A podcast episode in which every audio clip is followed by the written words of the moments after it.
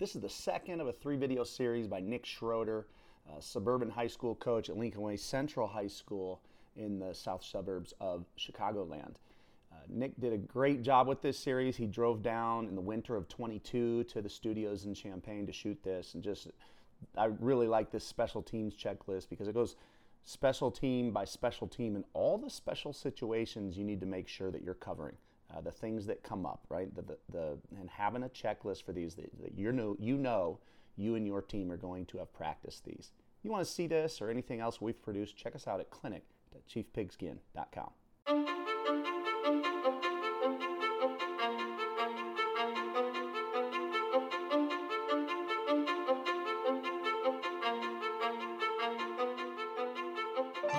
Thanks, coaches, for taking the time to take a look at this with me. Uh, you see on screen here, I have a special teams checklist. Uh, if you haven't been in on the other conversations yet, uh, my name is Nick Schroder, and I currently work as the defensive coordinator at Lincoln Way Central in New Lenox, Illinois. Uh, prior to that, I served as our special teams coordinator and then was fortunate enough to be a special teams coordinator at St. Ambrose University back in 2015 as well. So I wanted to share with you, uh, again, I've, I've, had a few other talks today um, just on special teams in general, and then a little bit more about shield punt. Uh, but one of the things I talked about in my general conversation was just being organized on specials. You know, uh, I won't go into everything that I talked about earlier, but you know, I'm a big believer in having a special teams coordinator, one person that's kind of the common voice uh, and takes pride in it versus kind of farming it out to everybody. Um, so, as somebody that's been that special teams coordinator, I think it's your job to be organized, okay? And it should be your job to be organized as a coach, anyways. I get that. But what's unique a lot of places about special teams is you're working with both sides of the ball and you're working with both coaching staff. So, if you're at a bigger school where you folks have, uh, uh, you know, uh, truly just an offense and truly just a defense, uh, you're coordinating those interactions. You know, and that's what I what I've always said is as a coordinator, I coordinate interactions between people in order to put us in the best situations possible. One of the ways I was able to do that is through this special teams checklist. So basically, what I have here is an organizational organizational tool. This is something that that's changed based on where I've been. Uh, this one, it's funny. This one uh, is, is, from Lincoln Way versus I compared it to when I was at St. Ambrose. And at St. Ambrose, college football it was a little more robust. Nothing, nothing overly great, uh, greatly different, I should say. Because uh, if you've been around, hopefully one of the things you've taken away is I believe in keeping special teams pretty simple, and that's what allows you to get good at them. So what I have up at the top is basically those were our calls. Um, so if you'll notice, uh, if you've been been listening, guys, we really only had on uh, on our base stuff. We really only had two punt calls. We were either going to be a black call or a white call. Our kick return, we were either going to be a middle turn or a cross return, and that only changed two people. So up at the top, you don't see a lot of different items on there. What I really wanted to talk about and hopefully uh, uh, help coaches gain some knowledge on, especially if you're a young coordinator, um, is, to talk about these situations at the bottom. These are things I believe you have to practice, and it is so important that you practice them prior to them coming up in games. Again, I've done some other special teams talks today, and one of the things I say, it's actually on the first page of my playbook, is the quote, it's not important until it's important. Okay, and what does that mean? I'm going to go to this kickoff team here, okay, and I'm going to read through these situations. Some I have highlighted because they're the ones I really want to talk about, uh, but I'll expand on some of these. But let's just jump down right away in the kickoff team column here. The odd situation of holding the ball. You're going to get into a game where it is windy out and you're going to have to have a player hold the ball, okay? That is such a unique situation. Your kickers hate that. They're not used to that. So you as a coach need to make sure you do that in practice well before you ever do that in a game. And that is your job. That's your job to coordinate interactions, right? It's your job to make sure you're scripting this stuff. That's one of the things I'm a big believer in. You script your offense, you script your, uh, your defense, you script your practice plan. You should script your special teams as well. If anybody wants to reach out, I have examples of of uh, of what a spe- special team script looks like that I've used, right? And it's awesome because as time goes on, right, you might have more time. Well, let's say you script six plays for your punt unit, let's say, uh, and you have more time, you can just go back up, hey, coaches, I want to go hit number three again. And again, you're coordinating events, you're getting all coaches back on to that you're going to run the situation of number three again, right? And it tells your scout guy what card to put out there. Um, also, there's times you're running behind the specials, so you might have to cut. Hey, coaches, we're cutting play three. We're skipping to play four right now. So again, script that stuff. Well, you need to script a situation in practice prior to it ever happening in a game where you have your player hold a ball. You figure out what that looks like, coaches. Uh, if you have a guy that runs down a little bit slower than others, maybe he's the guy that holds the ball. Maybe you want the most skilled guy. Maybe you want a ball handling type guy to be the guy that holds the ball for your kicker. It doesn't matter to me who you decide. What matters to me and what I really want to advocate is that you do that in practice before you ever do that in a game, okay? So again, these are all special situations that I wanted to make sure guys know about before they ever have to do them in a game. So kicking off after a safety. That's not a huge one, but it does uh, bring up a couple points. So number one, it obviously changes your yard lines. And young men, right, 17 year old guys, tend to freak out when things are different, okay? Uh, they don't watch enough football. We probably complain about that as coaches all the time. So if you end up, if there's a safety, right, it's not an ideal situation. I get that, but it's your job to prepare for things that aren't always ideal. So if you have to kick off after a safety, man, you need to talk about that in practice and what it looks like. You need to decide are you going to kick it off or are you going to punt it? You need to do that in practice before it ever comes up in a game. Uh, the other thing that I talked about earlier, you could have a kicker when the ball's kicked off in the normal location, let's say it's high school and he's kicking from the 40, you could have a kicker that it's a touchback every single time. Now all of a sudden after a safety, you back him up it's not a it's not a touchback anymore. Now he's got to kick the ball 80 yards, okay? He's probably not able to do that. So that's why you want to practice these things first before they ever come up in a game. Obviously a squib kick, that's a situation again where if you have a guy who kicks it deep all the time, right? You might want to go ahead and work in those squib kicks. Now you're saying, "Coach, you don't have sky kicks on here. We use a lot of sky kicks. Well, actually, I have it up at the top because it's something that we did a lot. We didn't squib kick a ton. We squib kick kind of right, like right before halftime, end the game type stuff, okay? So we found squib as more of a special situation or a situ, you know, situational special teams um, than we did every day. We found sky to be more of something we were going to work on every day, not not occasionally.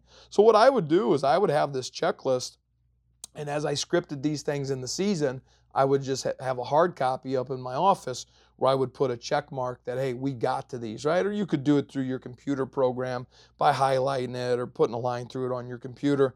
There's some things you wanted to get to multiple times, and there's other things that, hey, as long as we did them once, maybe we felt comfortable with that, okay? But squib kicks, uh, if you're not going to squib kick a lot, I bet you have to squib kick sometime. Make sure that you get that get that in. Onside, same exact situation. Uh, hey, you're going to have to use an onside at some point. Um, we were a little bit more of a surprise onside team. So again, if you scroll back up there, okay, we did that more often. Uh, but yeah, we knew near the end of the game we might have to run true onside out there. So I wanted to make sure that that was on my list to, to go over. And then again, I've already talked about holding the football. I won't talk more about that. Uh, but again, holding the ball, that's going to change your coverage situation. So you need to make sure you're doing that in practice before you ever do it in a game. Sadly, I've been places where it never has gotten done until until it came up in a game. And it's like man that's on us as coaches. What are we doing? Okay. Kick return special situations. You better have your guys practicing sky kicks. Again i'm a big believer in sky kicks and i know other coaches are too. So make sure that hey um, everyone wants to get a kick return for a touchdown. I understand that. So a lot of times you are kicking the ball deep right? Because you want to see your how your blocking times up and all that good stuff but you're going to face teams that do some of these things that I have listed. So make sure your return team has practice at fielding sky kicks. This could even be during an individual period after you get your uh, get your main stuff installed as the season right you start to see more sky kicks as the weather gets a little colder and it gets a little windier so hey maybe you take a, a late september practice and instead of going five minutes of blocking with those ends and fullbacks you do some sky kicks with those guys, and then you bring it all together. Uh, always be prepared for a surprise onside, right? Make sure whoever you have in the middle of the football field, right? Uh, I was in a system where we did four guys in the front line, but a lot of people do five guys. Make sure that fifth guy, that that center, isn't directly in front of the football. Otherwise, you're really going to increase your chance of surprise onside. Also, make sure that your front line isn't leaving early, or you're going to increase your chance of surprise onside. But even if you don't have a guy in front of the football, and even if your guys don't leave early, some teams are just going to surprise it on you. Okay. So what do I mean by this? I, I, I don't mean an onside at the end of the game when everyone in the stadium knows it's going to be an onside. Okay, I mean, I mean, uh, you know, middle of the third quarter onside in a tight game. That's what I'm talking about by surprise. Obviously, squib, uh, squib kicks. Excuse me. We know what those are, uh, but make sure that your team is is practicing those as a return team before you ever get into a game and have to field one because. Um, it, it, changes things up. That thing's bouncing around. Your timing is different. Uh, your front line might have to hold those blocks a little bit longer if you were to never practice this. Uh, and that's probably not going to be good in a game if they have to hold blocks longer. They're either going to not going to do it or they're going to get holding calls. So make sure you're going over that beforehand. I know I talked about a kickoff after a safety. I think it is more important to practice, and, and you got to do them both, but to practice your kick return after a safety. That is really where the yard lines start to get different. Typically, as a kickoff unit, yeah, you're just moving everybody back, but you're all still back at like the same level, okay? Versus your kick return team is probably staggered, right? You probably have a front line, then a line of ends, then depends on what you have on the back end. So you might have four different levels of people.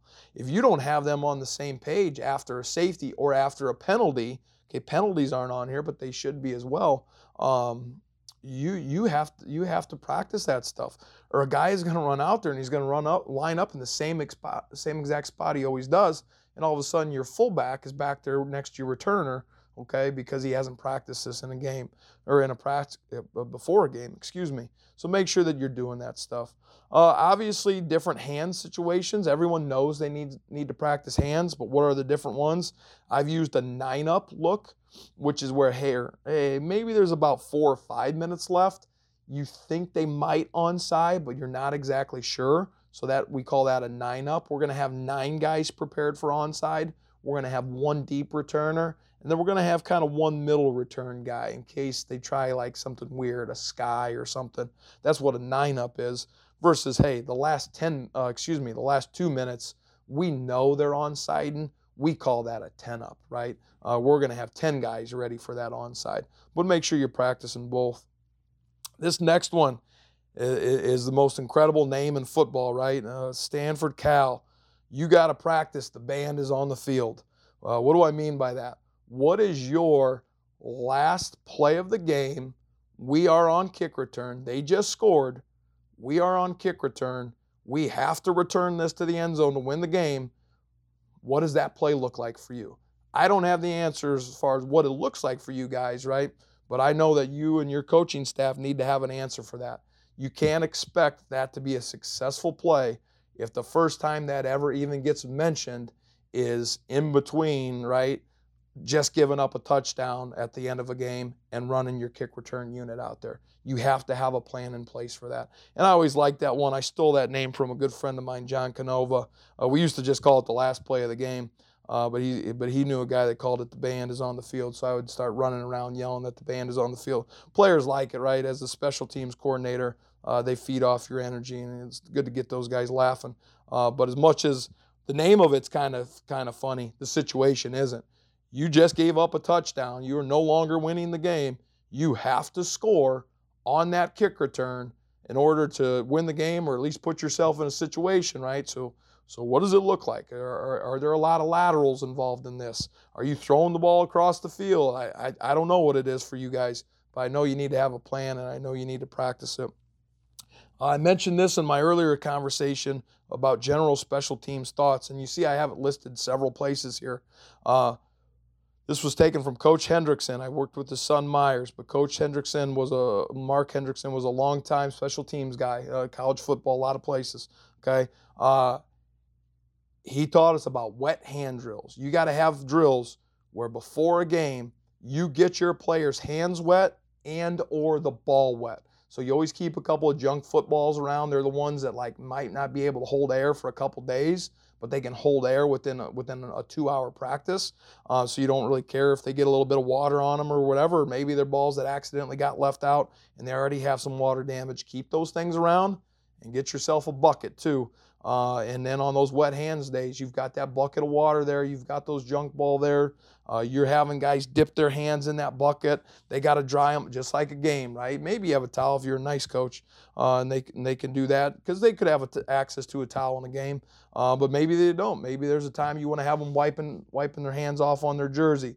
You want to get that long snapper snapping that little extra heavier wet ball. Okay, you have to put your team in those situations before it's a game, okay? Remember, it's not important until it's important. So it's your job as the coordinator. It's important for you to put them in those. Jumping over to the punt team, okay? And again, I just did a, a, a, talk on shield punt, so I won't spend a ton of time on all these, all right? But you have to have an answer for tight punt. What do I mean by that? You're backed up, okay?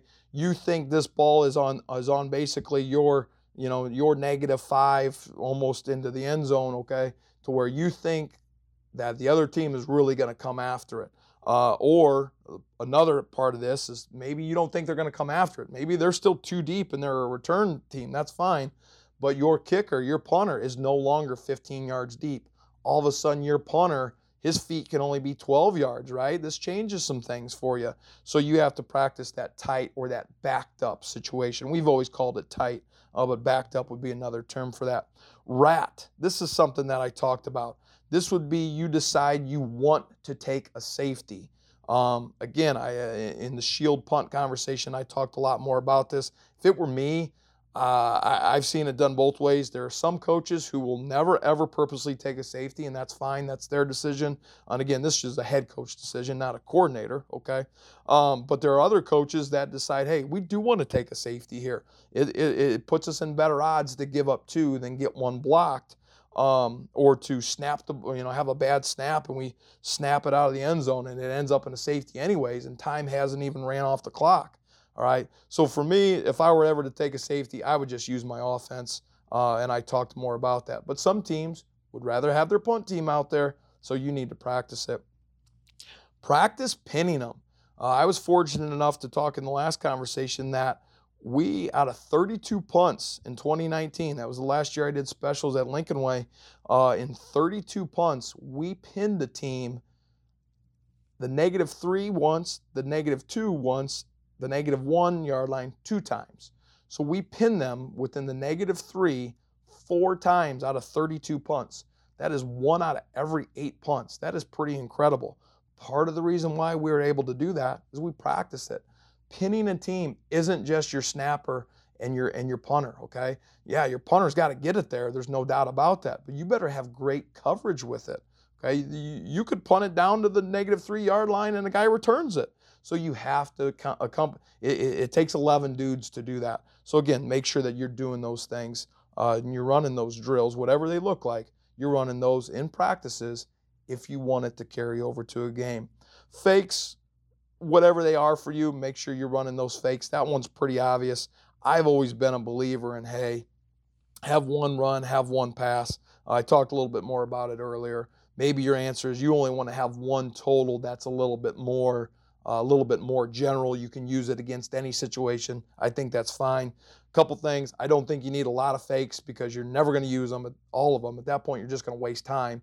Um, but if you do have them, make sure you use them and make sure you don't just use them in obvious situations. Probably the worst thing you can do when when everyone in the stands knows you're going to fake it because where you're at on the field. So have those fakes and and man, might have to get outside of the box on one to call them. Make sure you guys know about covering a fair catch. This is stuff that I talked about in my last conversation. All right. We always go over in our playbook, we go over the rules with our players. So let them know what a fair catch is how it's signaled, what it looks like, what it means, okay? And then talk about how do you really want to do this. Tyler Staker at Coe College had a great theory on this. He used to talk about whenever a player sees that hand go up for a fair catch, guys typically slow down, okay? Because they don't want to go run into that guy, and that's fine. uh, Coach Staker at Coe had a great theory. We used to, this was a signal for you want to speed up, okay? Especially when that ball's down by the negative 10 or that returner's down by the negative 10, because that's where they try to fake you out too, right? They're going to fake like it's a fair catch, let the ball hit behind them, and hopefully roll in for a touchback. So talk about those with your players. You see the fair catch signal, how do you want them to react? Blocked kicks, you're going to see this on here several times, okay? I think too often a blocked kick just becomes like lack of a better term scramble drill I don't think anybody really knows what to do after a block kick unless you tell them. Again, we talk about it as coaches all the time. Your players don't watch enough football, right? That's one of our complaints. Oh, back in the day, we always played played with our buddies and we watched football and nobody does anymore, okay? So if you're saying that they don't know these situations, then you got to talk about them. You got to make them react, even, not just talk about them. So what happens if you punt the ball, it gets blocked and stays behind the line of scrimmage? You can advance that as a punt team. You can still pick up a first down. So put your team in that situation, okay? Um, if you have one that goes across the line of scrimmage, what does that look like? You no longer can, you need to down it. And then just talk about downing the football in general. How many teams has a punt team just barely touched it, right? And then now that punt return team has kind of a free play there. So talk to your team about picking up the football, handing it to the official, okay? This next one I think is huge. Not too many teams go over this one. We called this at Ambrose, we called it clock it. And basically everything was normal. Everything. We still made a black or white call depending on the situation. Every single thing was normal except our snapper didn't even put his hands on the football until the clock said 10 seconds on it. Okay? So when you use this, you use this late in the game, you're trying to milk that clock as much as possible. You know you're punting the ball, okay? It's a tight game. You're winning. You know you're going to punt. It's not like you're taking time to think about the decision. So you call your punt team out there right away. They get out there early. The guy could put his hands on the ball with 24 seconds left and snap it, all right? And then you just wasted precious time. There's precious time you could have taken off the clock, but you didn't because you never practiced it. Now, why do you need to practice it? Because your guys are now standing out there for a longer period of time than they ever have. And they start to get weirded out, right? Typically, what happens, you run your punt team out there, your shield guy makes his calls, give the cadence, and you go. Well, if there's 15 seconds of silence, you're going to have players that aren't used to that. So now all of a sudden, your front line guys, they're looking around, they're trying to see if that shield guy's still even there, and you're going to be in a bad situation. So we practice clock it. Hey, we're going to get out there. Everyone's going to stand around. You know, we're, we're, we're, everything else we can do the same. Get lined up, know who you're going to block, but then we don't even really start operating until that clock says 10 seconds, okay? Pooch, I'm a big believer in uh, pooch kicking, and obviously that's through your offense. But again, that's stuff that you uh, uh, that's stuff that you want to make sure. Again, that's those weird situations that you're getting to. Some teams they always pooch punt. Some teams they're only going to do it occasionally, right? Um, that's that's that's up to you guys to decide. But if you're a team that always does it, only does it occasionally, make sure you practice it, and that's when you probably want to practice a couple times. Some of these other things, I don't know that you have to practice them three times in a season, right? But uh, if you're going to occasionally pooch punt, that's that's probably worth it. And again, your wet hand drills, even for your punt team, snapping a ball with wet hands, snapping a wet ball, uh, kicking a waterlogged ball, right? Things you want to do before you ever ever need to in a game. All right, now talking about a little bit about punt return stuff. So, what are some special situations here? What about when you get the other team backed up? Okay, first off, as a coaching staff, you have to think about what is your persona going to be when you have them up against the ropes. Uh, again, I talked earlier. I think you need to carry both a block and a return. I don't think you're going to be great at both. I think you need to figure out which one you really are, but you have to have the ability for both.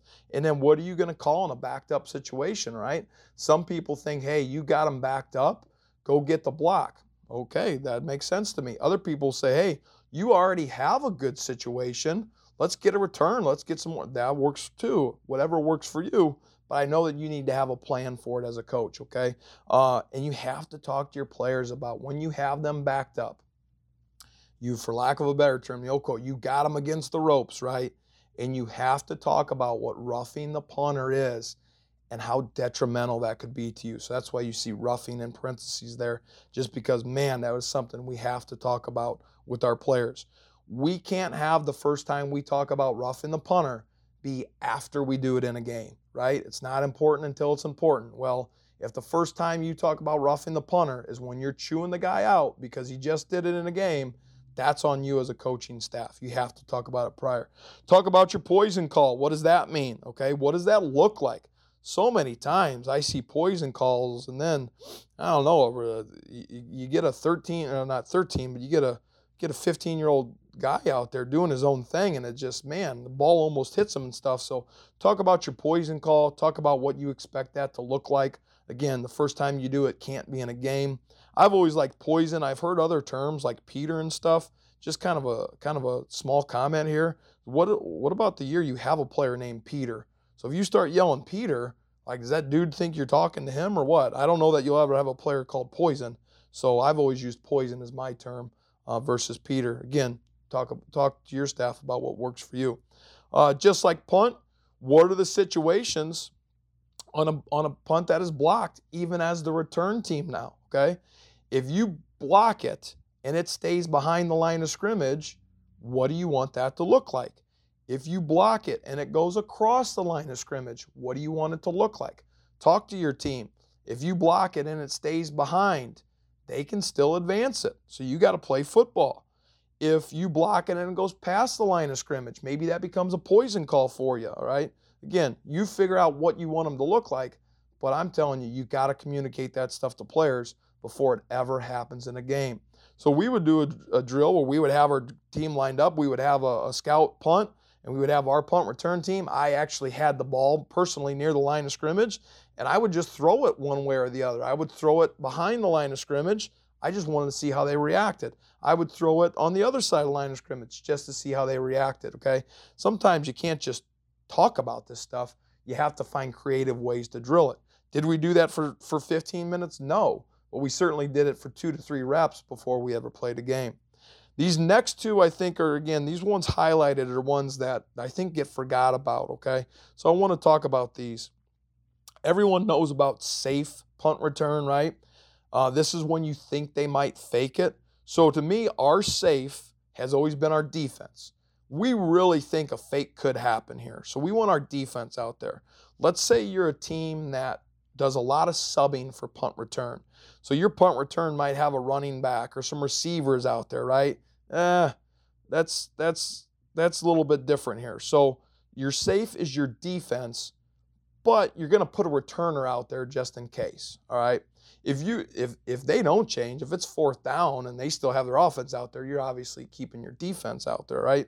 But what if they change, right? So uh, it, it's it is their punt team but you still think it's possibility of fake, that's when you're going to call safe. You're going to keep your defense out there, but at least have a return man in case they do punt it. What do you talk to that return man about? You have absolutely zero blocking. Make sure you catch the ball. Rules one through five are catch the ball, catch the ball, catch the ball, catch the ball, and catch the ball. Okay? Again, we talked about it before. If that ball hits the ground and rolls, on average, you will lose 17 yards. They're giving you the ball, catch the ball, come out of that possession with the ball. You didn't give up a fake. You didn't give up a 17 yard roll. Okay. Catch the ball, fair catch it. That's fine. That's that's that's a win in that situation. Okay. So that is safe. Safe is your defense, but you've got a return man out there. So gold is different. Okay. I want to explain why gold is different. Gold, it is not safe, meaning it is not your defense okay? So you have your punt return team out there. Again, maybe this is your defense. I always believe if you can keep your defense out there, you're in a better situation, all right? But there's other teams that are going to change a lot of guys. That's fine. So let's say you're a team that you change a lot of guys. So your punt return might have a running back, a tight end, those types of guys on it, or maybe some some sub linebackers, okay? So you have put your punt return team out there because their punt team has come out there. But all of a sudden they do something funky. All of a sudden they start shifting guys. All of a it, it is something you have never seen before, okay? One option is obviously call a timeout if you're in that position and if you want to spend it on that, okay? Gold was another answer to that for us. Gold, I always sold it this way. If you have gold, you want it secure, right? So gold meant secure for us. I didn't call it safe because I didn't want it to get confusing, right? So gold was like secure. So basically, what happened is we turned into, even though it was our punt return team, we ended up looking like a 4 4 defense because we felt like we could react to anything. Again, we're only in that situation because they came out in something really weird. It was their punt team, but they shifted to spread, or all of a sudden, uh, we've never seen it on film, and all of a sudden there's shield punt, but three guys were moved out. Uh, just something funky. Gold was a situation where we felt safer. Yeah, we still had our punt return out there, but man, if if if you did something weird, we felt like we had a pretty good answer in being kind of a 4-4 or whatever your base defense is. Obviously that works too. If you're not a not a four down, then then get into a different type of a look. That's fine. Obviously, as a punt return team, make sure that you're going over those teams' fakes. So basically, what I do when I coordinate specials is I typically watch the last couple games uh, you know, it's like anything. And when you break down an opponent, maybe you skip a game if it's an opponent that isn't going to give you a lot. Uh, but I typically go with the most couple most recent games. But I watch every single one of their punts just to make sure they don't fake it, and I watch every single one of their field goals or their extra points just to make sure that they don't fake it. So it could be week nine. I'm still going to watch their punts and their extra points from week one just to make sure that they're not a fake type team. But find those fakes and get your guys geared up for them. And always talk about, hey, this is what they've shown. Some teams will run the same exact fake again. Other teams will not run the same exact fake again. But just let your guys know this is a team that has historically faked it a little bit. We have to be prepared. And again, last thing here for punt return, get those guys, especially that returner, doing some wet hand drills. Extra point field goal team, right? This first one, I don't think gets practiced enough. I told you guys when I was at St. Ambrose, I just learned a lot. Okay, it's my first time uh, uh, being so organized. Um, and it took me a while to get there. Well, it's not like I came in that organized. They just were a first class program. Uh, Coach Madge did a great job there, and we were surrounded by great guys like Tom Anthony, Jeff Kirsch, and Matt Drinkle. One of the things we did is we had a Mayday field goal. That is your normal field goal unit. Everything is the same, but that means time is running out. You do not have uh, a timeout. So a lot of these guys are coming from the sideline. Some of them are going to be on the field, some of them are going to be on the sideline, and you have to get dudes off the field. You have to get dudes onto the field, line up, kick the ball uh, in whatever amount of time that you theoretically put on the clock, right? Maybe Maybe you give them 18 seconds, 24 seconds, 12, whatever that ends up looking like for you, okay? But basically, the call for that, it's, just a normal field goal, right? But you're screaming, Mayday, Mayday, Mayday, Mayday, and you're getting everybody running around and you're making sure that that it, it would end up being a legal kick, that you have enough guys on the field, not too many guys on the field, everybody's lined up on the ball, and that you get it kicked in the right amount of time. First time or two you do that, you should probably not do it against the defense, okay? Maybe the third time you do it, you do have it against the defense, but you're practicing that last second field goal, is what that is. Our call for it was Mayday. Again, what happens if the ball gets partially blocked? Depends on what level you're at, right? Uh, if it is a extra point that gets partially blocked, we know the situation versus if it is a field goal. Or if you're college football, the extra point that gets partially blocked is different. So can't sit here and have all the answers for you, but I do know you need to work with your guys before a game. What happens if an extra point gets blocked? What happens if a field goal gets blocked? And I would treat them the same. Make the official because we don't want our guys to think much, right? Oh, is this an extra point? I can do this. Oh, is this a field goal? I can do this, right? Go ahead and let the officials make that call. Um, but you would certainly want to cover what what you want that to look like. My suggestion is they look the same. Again, get your extra point team doing some wet hand stuff. Get your snapper, get your holder doing wet hands. Get that field goal kicker kicking a waterlogged ball. Uh, what are your fakes going to be? Okay. Again, I've been a part of a program where we had one fake. I've been a part of a program where we had 10 and we never ran one of those 10. We wasted a lot of time on those. So figure out what your fakes are. Make sure you get them ran in practice before you ever, uh, ever run them in a game. And man, I told you that this list grows. Last year, this one almost got us. Okay. You go out to kick a field goal. It does not cross the line. It does not cross the end zone, and the other team can return. It doesn't cross the goal line. You have to practice that. Okay. Typically, you're going to kick what at the high school level? Something you, you might expand to the 30 yard line. Okay, maybe maybe not even. Some coaches think that's crazy, right? Uh, but typically, you're going to kick a shorter field goal that does cross the line, uh, does cross the goal line. So this this point doesn't matter. But maybe near the end of the half in that year, like us last year, at the end of the half in a year where you've got a guy who's got a little leg to him, you're going to attempt an extra long field goal. It falls short you have to put your guys in a coverage situation before uh, before that game. Um, who do you have on that field goal unit? You have big bodies. You have big linemen, offensive linemen that don't run very well, offensive linemen that don't make a lot of tackles. So you have to practice covering a short field goal in practice well before you ever do it in a game. Okay. Last year we learned that one the, the hard way. Luckily they didn't score. Uh, our, our, our quarter our, our backup quarterback was our holder hawk the guy down um, because everybody else, we just kicked the ball and everybody else just kind of stood around to see if it went in, went in or not. Uh, they had a guy, they had a guy pick it up and run with it. Uh, luckily, we got him tackled, but man, it was a close one, and that was on us as coaches. The fact that was not on our players because we had never practiced it before that. So I was not the special teams coordinator, but even as a defensive coach, I should have been bringing those things up. So it takes everybody to run effective specials uh, as I've talked about in my other conversations. And lastly, special situations for your field goal block team. Again, how do you want them to react to blocked kicks? Okay, um, if it goes across the line or behind the line, things like that. High, rules are different in high school versus versus college. So whatever works for you guys there. Covering a fire call, right? So again, I didn't have fire listed for my extra point team because that's actually something we practiced all the time. That was on my list up here to do daily, okay? Um, but what are you going to do if the other team runs fire against you, right? Whether it's a good snap or whether they just come out and run it. Uh, how are you going to react to that? So make sure that the first time they have to cover a fire call is not in a game, especially late when, when two points makes a big difference. Uh, again, watch the other team. What fakes are they running? What have they ran that season? And if they're a fake type team, get your guys prepared for that well before that game. And lastly, man, swinging gate. If you're uh, obviously if you're going to face a team that runs swinging gate, I talked about this before. As a special teams coordinator, you need to work with your defensive coordinator on making sure that you are lining up to that sound.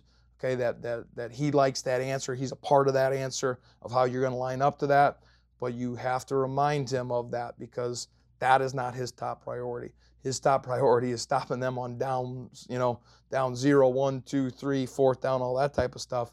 Uh, he's not really worried about their special teams as much as you are, are the coordinator. So yeah, you're going to bring it up on Saturday. Hey, they're they're a swing gate type team. What do you want to do? He's probably not going to sit there and talk about it a lot. So on Monday, you still got a few more days before you're going to practice it. On Monday, make sure you guys are on the same page for how you're going to uh, cover that swinging gate. Get it done in practice.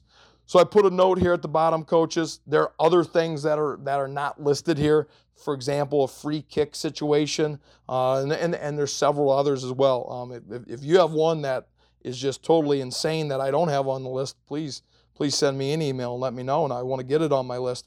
But these are the situations I felt like we had to be prepared for. I don't know how many times we were ever going to do a free kick, right, in a game.